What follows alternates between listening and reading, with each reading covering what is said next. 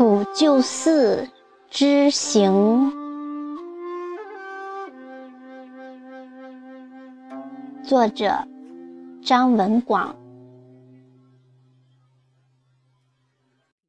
朗诵响铃。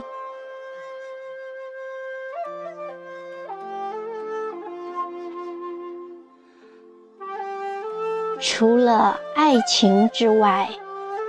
普救寺还有太多的生存密码圈在里面，爱情行走到那里，爱情的坟墓就修建到那里。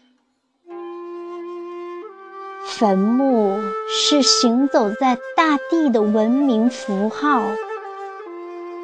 普救寺和坟墓并行在大地。才是道理。还有从元代开始，戏台上送走的悲欢情愁。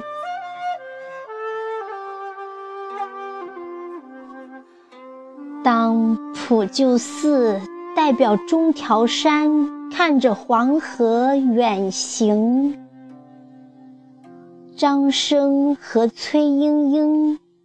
就像相拥在水中的沙粒，始终有着被水冲开的风险。